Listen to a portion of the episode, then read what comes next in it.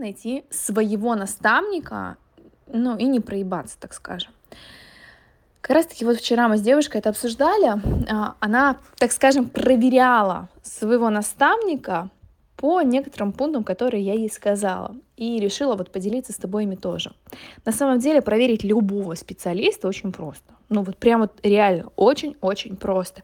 Да, внутренний отклик у тебя должен быть, но имей в виду, что если ты недавно знаком с этим человеком, то есть недавно за ним наблюдаешь в блоге, а недавно только познакомился, обрати внимание не только как он тебя обворожил, потому что все сетевики, все продажники могут тебя просто охрененно обворожить, не знаю, загипнотизировать, но они тебе могут настолько круто продать, что ты даже не заметишь, как ты им принесешь деньги. Вот если а, ты из тех, кто вечно обжигается об людей, пересп, переспи с мыслью о наставничестве, о покупке, чтобы твои розовые очки немножко спали, и ты адекватно посмотрела на ситуацию. Что я советую проверять? Первое. Я советую проверять кейсы, отзывы этого человека. Прям понаблюдать, что конкретно он делает на своих программах посмотреть кейсы, отзывы людей, действительно ли эти вообще люди существуют. Потому что очень часто наставники делают просто скриншоты переписок в WhatsApp, но эти скриншоты переписок подделать просто одна секунда.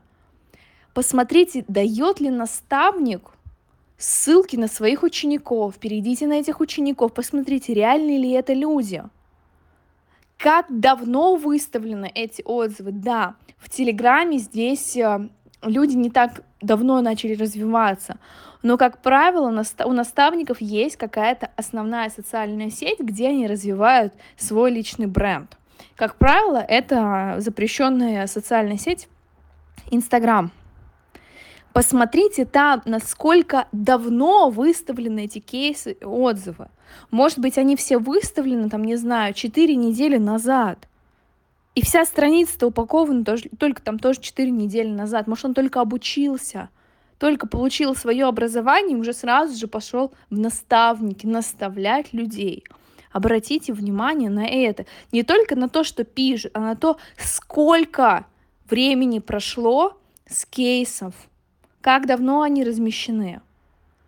Это тоже очень важно, потому что, а, например, да, я в теме 6 лет. За 6 лет явно, если бы я делала какую-то херню, у меня либо бы меня, я не знаю, страницу забанили, либо у меня бы под каждым постом там меня нахер посылали, либо бы, ну, реально было бы очень много негатива в отметках.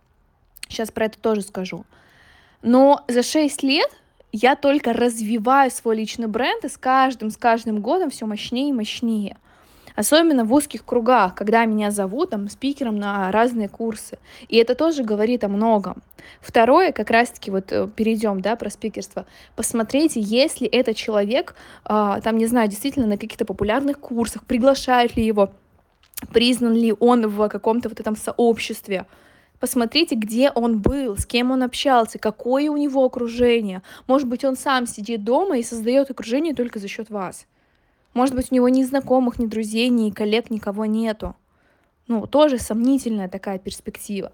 Третье, а, я бы обратила внимание на отметки. А, в посте, ну не в посте, в инсте, в посте в инсте, в инстаграме есть э, графа отметки. Посмотрите, нет ли там каких-нибудь сообщений о мошенничестве, о каком-нибудь, ну то есть негативные отметки. Позитивные могут не быть, потому что сейчас люди в основном указывают истории, в историях отмечают, а не в постах. Но если было бы что-то негативное, то, скорее всего, бы человека отметили. А что еще? На что еще стоит обратить внимание? Конечно же, внутренний отклик. Посмотрите на человека просто взглядом. Вот откликается он вам или нет. Вам должно откликаться все, абсолютно все. Вот вы с ним можете поговорить, и вот вам он нравится. Вот прям вы чувствуете, что вот это ваш человек. Вот все прям устраивает. Вот прям вот нет такого, что, ну, блин, ну он как-то вот внешне не очень, но вроде бы нормально. Ну вот такого не должно быть. Он вам должен откликаться на 100%. То же самое ценности. Обратите внимание, какие есть у него ценности. На что он, э, так скажем, делает акцент ваши ценности тоже должны сопоставляться. А вот вчера девушка, с которой мы общались, она отправила скриншоты переписки как раз-таки вот с другим наставником. И та просто уговаривала ее прийти, можно сказать, к ней на программу разными-разными способами. И один из способов был то, что она обосрала просто всех продюсеров. Она сказала, что, знаешь, а, вообще с продюсерами запускаться, типа там, все продюсеры мошенники. Они составляют программы обучения, они, про, они только могут продавать, но по факту ничего тебе не дадут, а я не продюсер. Я дам тебе вот там, я и тебе и программу классную дам, и, ну, типа, я тебя не обману. И я считаю, что вот для меня это некрасиво. То есть я никогда не буду говорить при продаже, что ты лучше ко мне иди, а вот они тебя сто процентов наебут. Вот сто процентов, вот они все плохие. Я могу сказать, что, знаешь, а, будь аккуратна, например, да, как бы я могла это все преподнести, эту ситуацию. Я бы могла сказать, что, знаешь, а, обрати внимание, например, на, не знаю, то же самое, да, на кейсы. Ведь бывает такое, что когда продюсеры приходят, например, к блогерам крупным, то раньше они составляли, некоторые из продюсеров составляли программы обучения за этих блогеров. И по факту там экспертности блогера не было. Там просто была ну, какая-то экспертность продюсера, так скажем. И я бы это преподнесла с той стороны, что, пожалуйста, я тебе об этом скажу, но ты сама принимай решение. И хороших продюсеров тоже очень много. Но есть вот такие исключения, как и в любой профессии. То есть здесь подход совершенно другой. А там было просто такое, может, гнобление всех продюсеров, что они все плохие, а вот я, вот я не продюсер, я классная. Ну, то есть для меня это уже было, э, ну, было бы звоночком, что что-то не так. То есть, если есть внутренняя скованность при общении с человеком, либо при мысли о том, что ты будешь с ним работать и общаться, не иди, не надо. Ну, то есть, если тебе некомфортно, просто зачем тебе себя насиловать? И тебе будет хреново, и тому человеку, с которым ты пойдешь. Не надо. Вот я вчера тот же самый вопрос задала. Я спросила, ответь мне только вот прям сразу же, вот что первое придет в голову.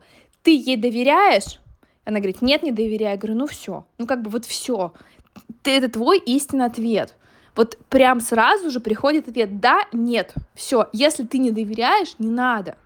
То же самое и про скованность тела. Я спросила, ты как себе, как тело твое чувствует себя? Она говорит, нет, типа сковано. Ну, типа, все. Если тело сковано, то не надо идти. Ваше тело знает больше, чем ваш мозг. Поэтому, если вы на диагностике, там, я не знаю, при покупке чего-либо, да даже не наставничество, ваше тело сковывает, не надо туда идти. Все. Начинайте слушать себя. Вам гораздо проще будет жить, потому что вам будет абсолютно легко, будете четко понимать, о, нет, что-то как-то мне сразу это стало, не буду. Это вот, например, сразу вот, да, тоже на примерах. А, вчера мне девушка написала, мы с ней работали по бартеру а, коуч-сессии, я ей провела коуч-сессию за рекламу. То есть я говорю, что я тебе провожу коуч-сессию, а дальше ты честный отзыв вставляешь в сторис. Независимо, какой он бы не был, ты честный отзыв говоришь в сторис. Она говорит, да, окей. Мы сделали вот эту вот рекламу, и в итоге от девушки прихода не было. Ну, то есть для меня реклама была не результативна абсолютно. Ну, прям ноль. Ни прихода, ни а, заявки, ничего. И таким образом я понимаю, что дальнейшее сотрудничество с ним, ну, как бы смысла мне нету дальше, короче, с ней сотрудничать. И девушка мне вчера написала о том, что будем ли мы продолжать дальше с ней работать по бартеру, либо нет. Я ей сразу сказала, нет, мы работать не будем, потому что для меня это неэффективно. Ну, типа, как ты считаешь? А, и задала ей вопрос. То есть я сказала, что нет, для меня это неэффективное сотрудничество, а, а ты как думаешь, типа, стоит, не стоит продолжать, и так, продолжать и так далее. Ну, то есть я сразу поняла, что мое, как, как только она мне об этом сказала, типа, давай продолжать сотрудничество, ну, спросила, да, будем ли мы продолжать, у меня сразу тело сковало. То есть я даже еще подумать ничего не успела, но у меня сразу скованность пошла внутри. Поэтому слушай тело. Вот прям тормози, останавливайся и думай, так, окей, у меня сейчас тело расслаблено, все, можно идти. То есть на самом деле тебе можно даже не искать доводы, но если твое тело расслаблено, ты можешь еще убедиться, посмотреть кейсы и сразу идти. Все.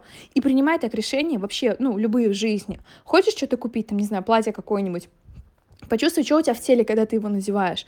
Если скованность, ну как бы не надо, не стоит. Если ты чувствуешь себя свободно, тебе кайфово, классно, еще какое-нибудь такое, знаешь, чувство энергия приливает, иди. Мозг может начать сопротивляться, ему может быть страшно, может говорить, что нету денег, мы не справимся. Ну, то есть мозгу страшно идти в рост.